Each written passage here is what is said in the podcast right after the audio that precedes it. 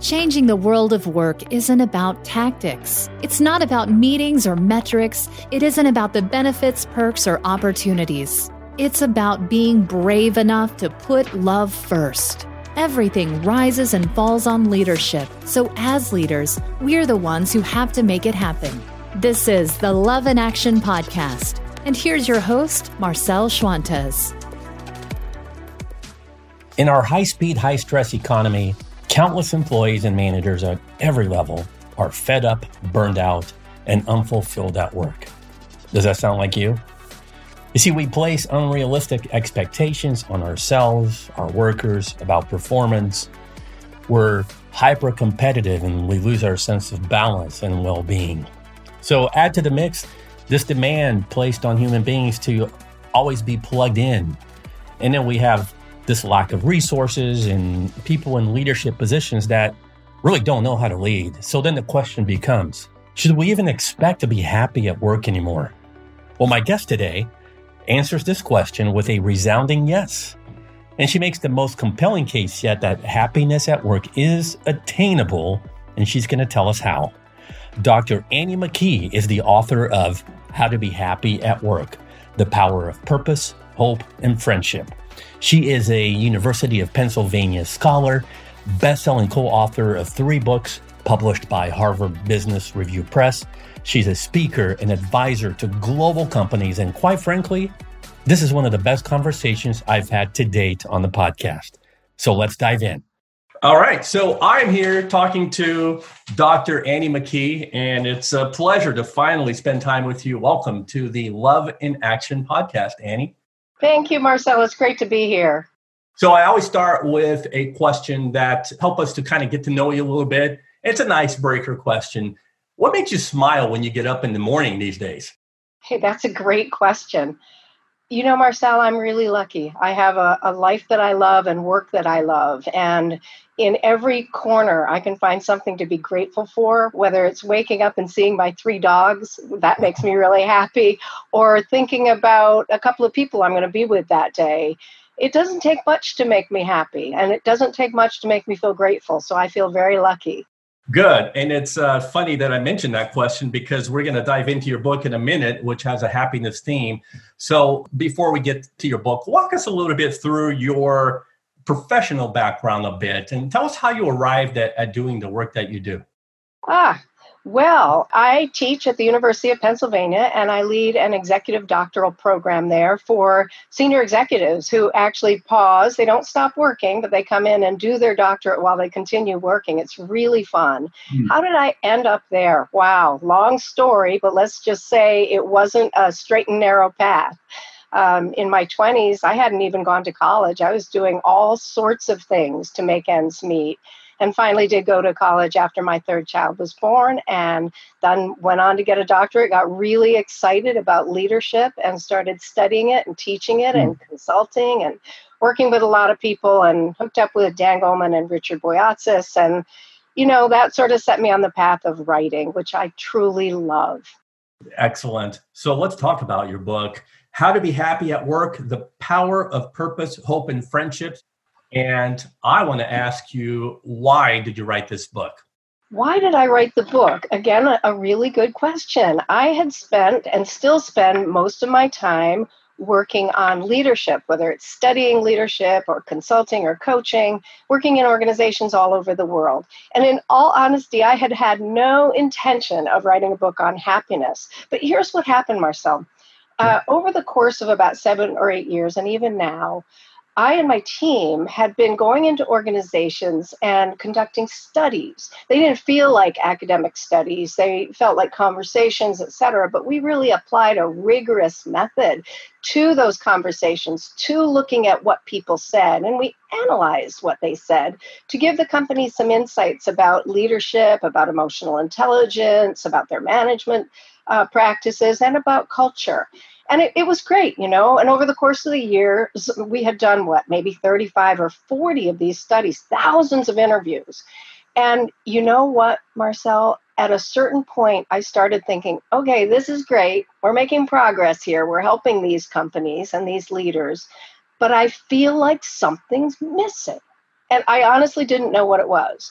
So I said to myself, listen, the feeling became really strong, you know, and I said to myself, let's go back and take a look at some of those interviews, maybe all of them if we can find them, and the reports, and see is there something there that we didn't pick up on? So I hmm. did that. I went back and read as many of the interviews as I could find, at least the ones translated into English. And I looked at the reports. And you know what, Marcel? I did find something. Mm. I found that people around the world, whether it was a rural province in South Africa or a big energy company in Europe or media company here in the United States, people were telling us beyond a shadow of a doubt that they want to be happy at work. They want to love their jobs. Yeah. They want to feel that it's meaningful. And if it is, they're more productive. Hmm. Well, you know, Annie, that, that's counter to what we imagine and even our belief system coming into the workplace. We don't think of happiness.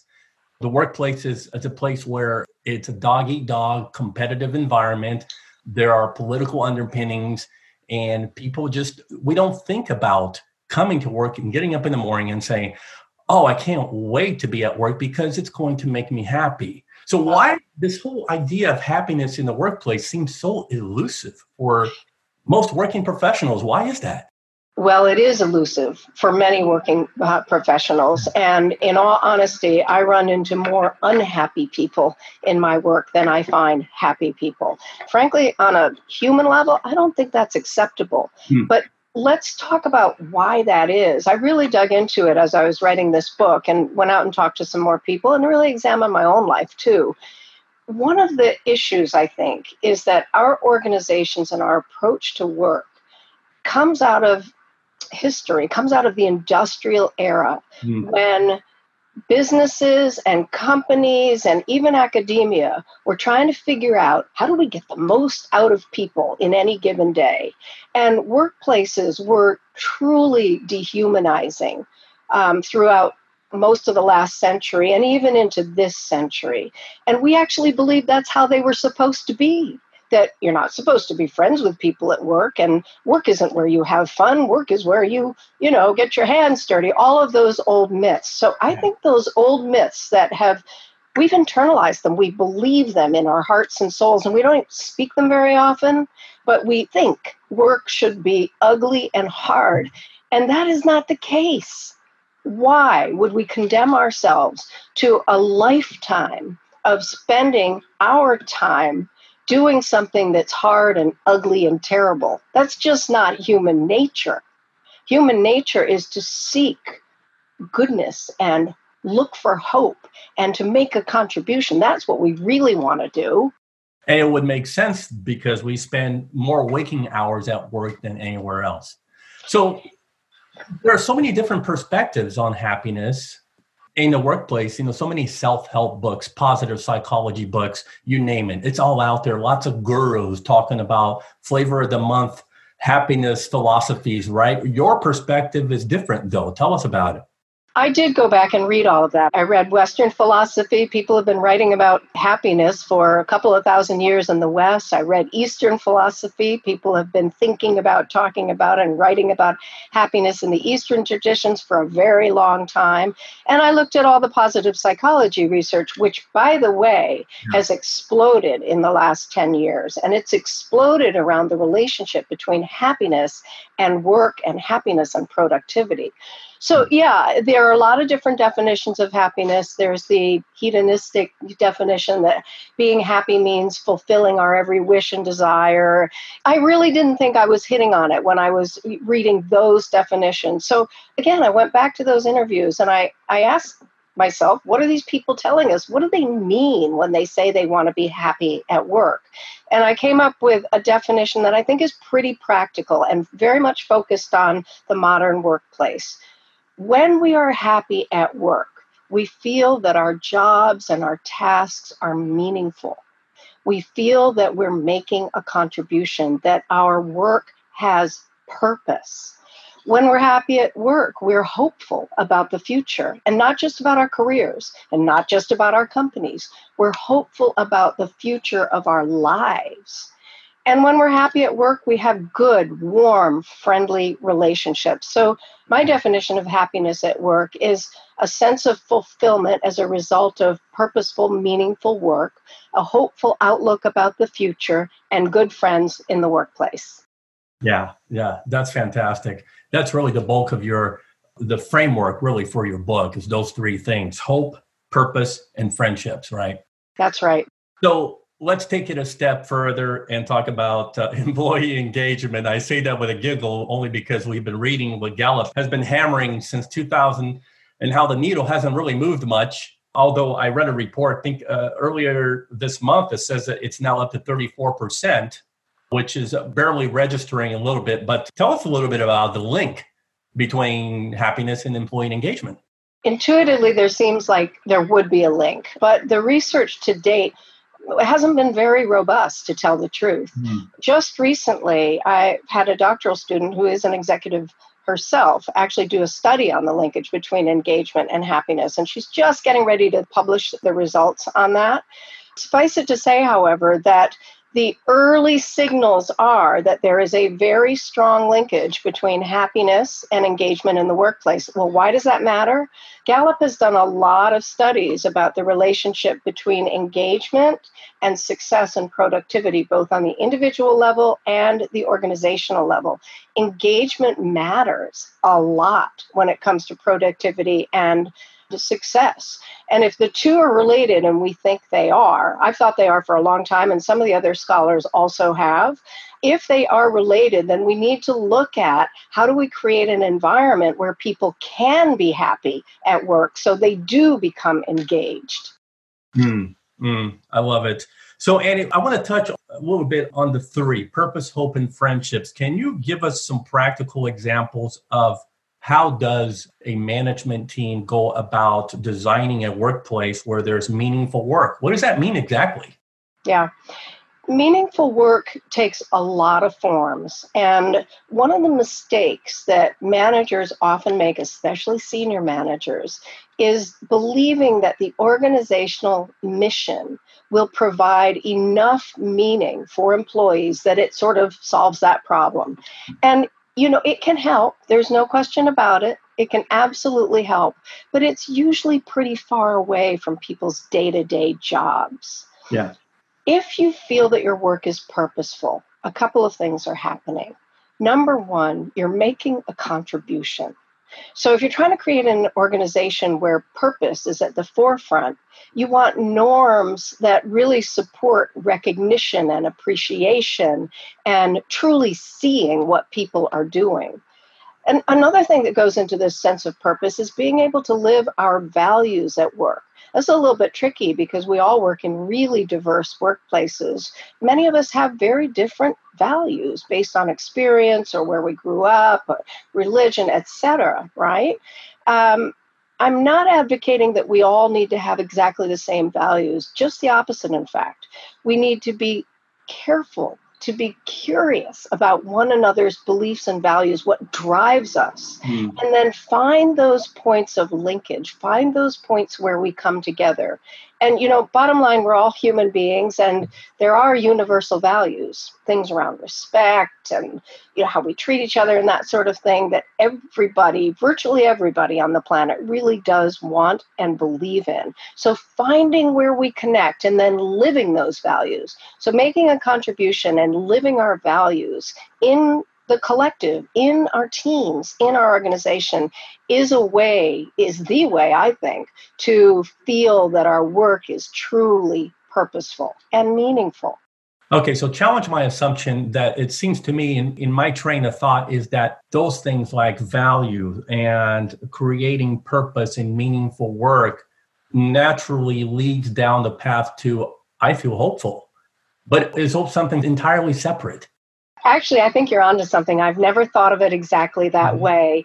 But if we go back to some of the neuroscience about what happens to our brains when we feel good, there's quite a lot of research coming out. You know this, Marcel, about uh, how our brains, how our, our cognition responds to our emotions, right? When we feel good, like we're making a contribution, we're living our values, our brains literally open up and we're able to see things in a different light, process more information, solve those problems. And yes, indeed, I think that would lead to more hopefulness and optimism. Very, very cool. I love it. Okay, and then there's friendships. Now, unpack that for us. It's not like you're, you know, a manager thinking about, oh, I need to make sure that my team are creating friendships. But so what's the impact of friendship according to the research? Yeah, well, to go back to the Gallup research for a second on engagement, one of the things that they've found is that one of the key indicators of whether a person will be in a job a year from whenever they take an instrument is whether they have a good friend at work. Mm-hmm. And so that there's some research behind this. Again, this one there are a lot of myths swirling around friendship and the workplace. And the biggest myth of all is you can't be friends with the people at work. There's a grain of truth in everything, right? And what's behind that is, well, if you're friendly with people, you won't be able to be objective and have the tough conversations. But if we really dig into that, okay, what first of all, what do we mean by friendship? Yeah. For all the introverts out there, and I'm one of them, I do not mean going to dinner every night or out to the bar or on vacation with your colleagues. That's not what I'm talking about. Talking about building relationships that are founded on trust, curiosity, respect, and warmth, as well as a caring, a willingness to help one another. Those kind of relationships, my colleague at at Penn, Sigal Barsade calls this companionate love, which I think is just a, a great term, companionate love, that we do experience in the workplace. That actually is possible. And, and here's the catch if you have those kind of relationships, the tough conversations, they're still tough, but they're better, they're more fruitful, and they're not as painful because the individuals involved know that underneath all the difficulties are trust, caring, warmth, respect, and curiosity. Mm, so, love in a workplace does matter. It matters. It's not a taboo word anymore. And uh, you've probably seen the, the, Harvard Grant study. They studied graduates from way back in the 40s for decades. And there were a couple of other studies who studied people from different places doing the same thing, looking at every single thing you can think of every year for physical health, relationships, career success, monetary success, all these things. And one of the leaders of the Harvard Grant study, George Vaillant, a few years ago, when asked what was the single most important uh, thing when it comes to success in life, and his answer was love. Hmm. Yeah, yeah, I love that study. Annie, you talk about how there are some dangers with happiness that we can fall for these what you call happiness traps so what should we be looking out for to you know avoid these things that may strip us of our happiness at work right earlier in our conversation marcel you mentioned that you know a lot of people don't even think they should be happy in the workplace and and we had a little conversation about how many people really are unhappy so as i was doing this research i also asked the question what prevents us from being happy at work? And you're immediately going to get the obvious. It's that horrible manager, and they exist. We need to keep working on that because we've got too many managers who either benignly don't know what they're doing and cause damage or are actually deliberately destructive. We got some work to do, right? It, it's true. Or there's a culture, toxic culture, political, backstabbing, et cetera. That also exists, and we've got a lot of work to do there. But I went further than that. I asked the question what can we do? Most of us can't change the whole culture of our organization, and sometimes we're stuck with that manager for a while. What can we do? And I actually found out that there are some happiness traps that we set for ourselves. One of them, Marcel, is uh, what I call the overwork trap. And it's just what it sounds like working too much. Uh, I don't care how much we love our jobs or how exciting that project is. If we work day in and day out, week after week, month after month, year after year, without respite, without renewal, without practices that allow us to come back to ourselves, we will burn out. Mm. And it is pretty hard to be happy when you're burned out. And it's particularly difficult these days because we carry our work in our pocket. so it, it, takes a great deal of, frankly, emotional intelligence, self awareness, and self management to ensure that we build a life that is full, that is ripe with not just work, but the things that we love, whether that be family or being out in nature or whatever it is, we've got to have more than just work in our lives. Mm. Another trap that I'll just do one more quickly, Marcel, because I think it's really relevant to our listeners, is the ambition trap. And people are probably saying, well, what's wrong with ambition? And well, there's nothing wrong with ambition to a point. Ambition is great. It gets us up in the morning. It has us reach for the stars. It has us really try to be our very best and to succeed.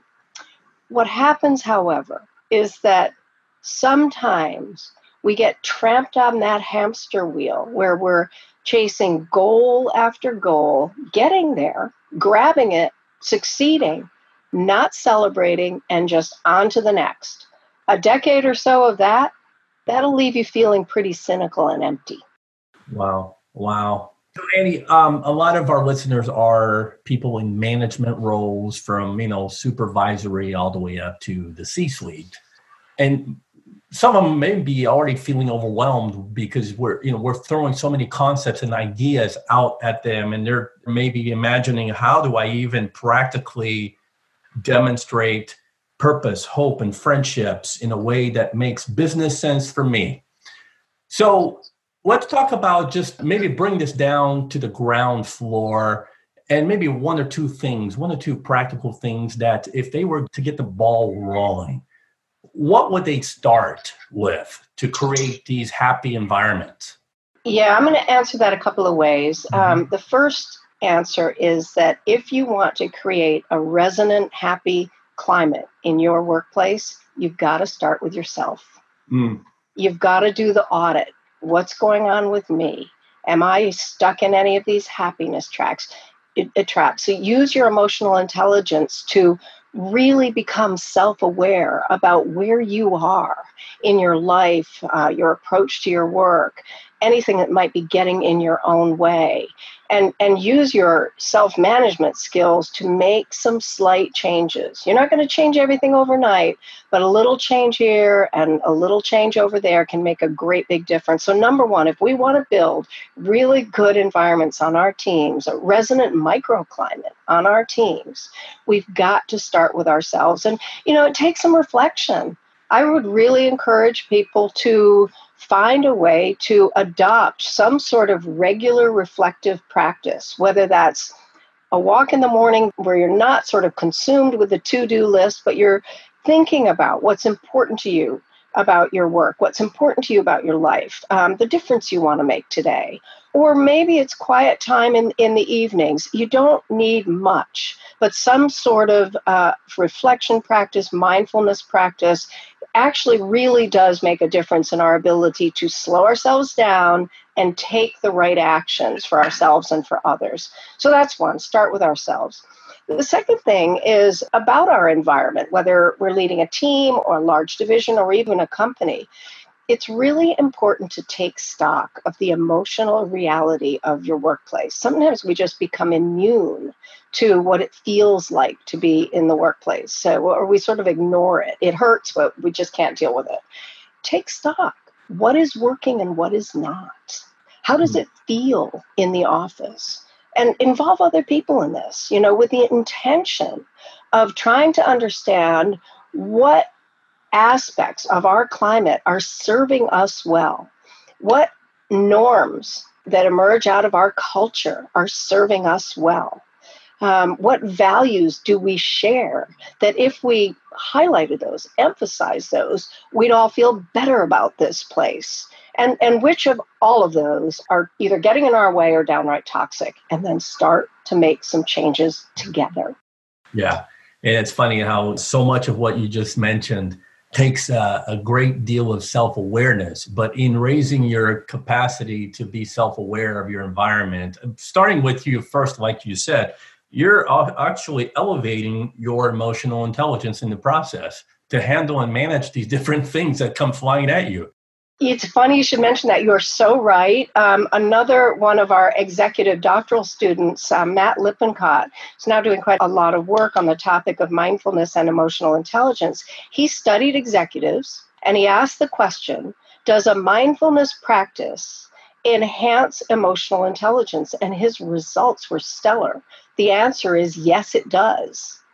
Yes, it does. And this doesn't mean you need to be meditating an hour a day or doing yoga twice a day. It does not mean that. It means that you've developed some regular reflective practice. And we know too from the neuroscientists as well as uh, a number of both medical researchers as well as the Dalai Lama's group, et cetera, that mindfulness actually does change our brains. Yes. This is definitely good news for all of us. Annie, I want to transition to a topic that I ask every guest that comes on the show because I'm trying to build a body of anecdotal evidence about fear and why so many people lead through fear instead of principles of care and love and compassion. Yeah, that's a good one. You know, Marcel, I've uh, worked very closely with a lot of executives. And I think if I were to ask the question, what is the most common issue that I see in people in managerial or leadership roles? And maybe this is broader, maybe it's in the world, who knows? But I see people in organizations. If I ask the question, what is really common? What's most common? You know what comes up for me? Mm. A sense of insecurity. Oh boy. A sense of insecurity. You have to wonder people are at the top of their game, sometimes the top of their organizations. They're talented, they're successful, they're good people. And yet, underneath it all, there's this grain of insecurity, which, Marcel, we all have. Mm. We all have it. Somehow, in our current modern world, we're not equipping people to deal with that insecurity early in our lives. And it ends up causing a lot of pain for us and for the people around us. Because I think it is one of the reasons people lead through fear and intimidation. They're hiding, Marcel, they're hiding. They don't want to be caught themselves. Yeah. And, you know, I really don't have the answer for how we fix this, other than I think we need to start taking a look at it in ourselves and in the people around us and start finding ways to build ourselves up mm. And build other people up. And then maybe we'll start chipping away at it. Yeah, that's good advice, Annie. Annie, let's talk about what you're reading right now. Anything on your device or maybe you're on your nightstand that you're just consuming? yeah, there are a couple of things. Um, you'll get a laugh out of this, Marcel. I write nonfiction books and articles. I largely read fiction. I adore it. I go through a book or two a week. But I thought, okay, what nonfiction am I reading now that I really like? And you're probably aware of this book. It came out last fall. I just actually picked it up. I actually have a little piece in it myself, but I just picked it up last week to really dive into it. It is a book published by Frances Hesselbein, one of my true heroes, and Marshall Goldsmith. And it's called Work is Love Made Visible. And it's a oh. collection of really short, really great essays by some of the best thinkers in the world today, very practical, on point about the nature of work and about how we can humanize organizations. It's fabulous. Wow. I'm so glad you dropped out one. It's immediately on my Amazon wish list. Thank it's so good. Gold nugget. So, personally, Annie, what's really tugging at your heart right now that you'd like our listeners to know? Well, we've been talking about happiness at work. And I think what I'd like everybody to think about is how our approach to work and how we feel about work affects our entire lives. I've had a time in my life where I was truly miserable in my job. And probably everybody has. And I know I brought it home. I know I did. it affected everybody my kids, my partner, and my friends, probably, even my health. So we need to pay attention to how we feel about work if we want our lives to be full and fulfilling and happy. Mm, fantastic. Annie, is there anything I should have asked but didn't? You know, you've asked great questions, Marcel. I think we're good. Thank you. Excellent. Well, if people want to get in touch with you, how do they do that? Where can they uh, find you? Yep. Best place to find me is on my website, Annie at anniemckee.com. There you have it. She is Dr. Annie McKee, and her latest book is How to Be Happy at Work The Power of Purpose, Hope, and Friendships. It's been a pleasure. Thank you so much for joining us. Thank you so much, Marcel. So, when I come back after this short message, I will have three tips that you can apply immediately to making yourself a happier person in the workplace. And I will do that after this short message. There's a dramatic shift taking place in workplaces around the world. It's a rapidly growing movement called the Humans First Club. Change is happening bigger and faster than any time in history. For business to flourish through this dynamic time, it's time to trash the old school command and control mindset and put people at the center of business. It's time to put humans first. Live events with a growing online community is driving change throughout the globe. It's time for your voice, your ideas for a brighter future. Join us now at humansfirst.club. That's humansfirst.club. Your time has come. You belong here. What a great conversation. And like I said in the beginning, I'm wondering if you agree with me, if you're a regular listener. That was one of the best conversations I've had to date. Now, there's a lot of stuff Annie said that we can apply to our work today. But here's what stood out for me. Annie found that everywhere around the world, People were telling her that, yes, they want to be happy at work. They want to love their jobs. They want to find meaning in what they do. And, you know, as great as your company mission may be alone, it doesn't provide enough meaning to solve this employee engagement crisis because, you know, it's usually far away from people's jobs. So to have truly meaningful and purposeful work, Annie says two things need to happen. So here's the application if you're a leader. One, people need to be making a positive contribution. So you want to have norms that support recognition and appreciation and, and what your people are doing in the trenches to be in your line of sight. And two, to have a sense of purpose and meaning, people have to live out their values at work or be curious about one another's values. You know, since we're all different and come from different backgrounds and belief systems. So we want to find those points that link us together finding what connects us and then living out those values in our teams. This is how we feel our work is truly purposeful and meaningful. And so when you put it all together, you'll have created the conditions for workplace happiness. I want to thank Dr. Annie McKee for coming out on the show and teaching us so many great lessons. And I want to thank you, the Love in Action Nation, for joining the conversation.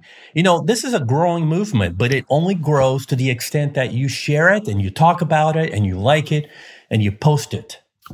So if you want the show notes to this episode, look for it at marcelschwantes.com and you hit the Love in Action podcast tab. Join us next time when I sit down and chat with Mark C. Crowley, author of Lead from the Heart on behalf of my rockstar production team at One Stone Creative, thank you, ladies. I'm Marcel Schwantes. We'll see you next time. Thanks for joining us on the Love in Action podcast. If you enjoyed this show and want to help get the word out, make sure to subscribe and leave a review.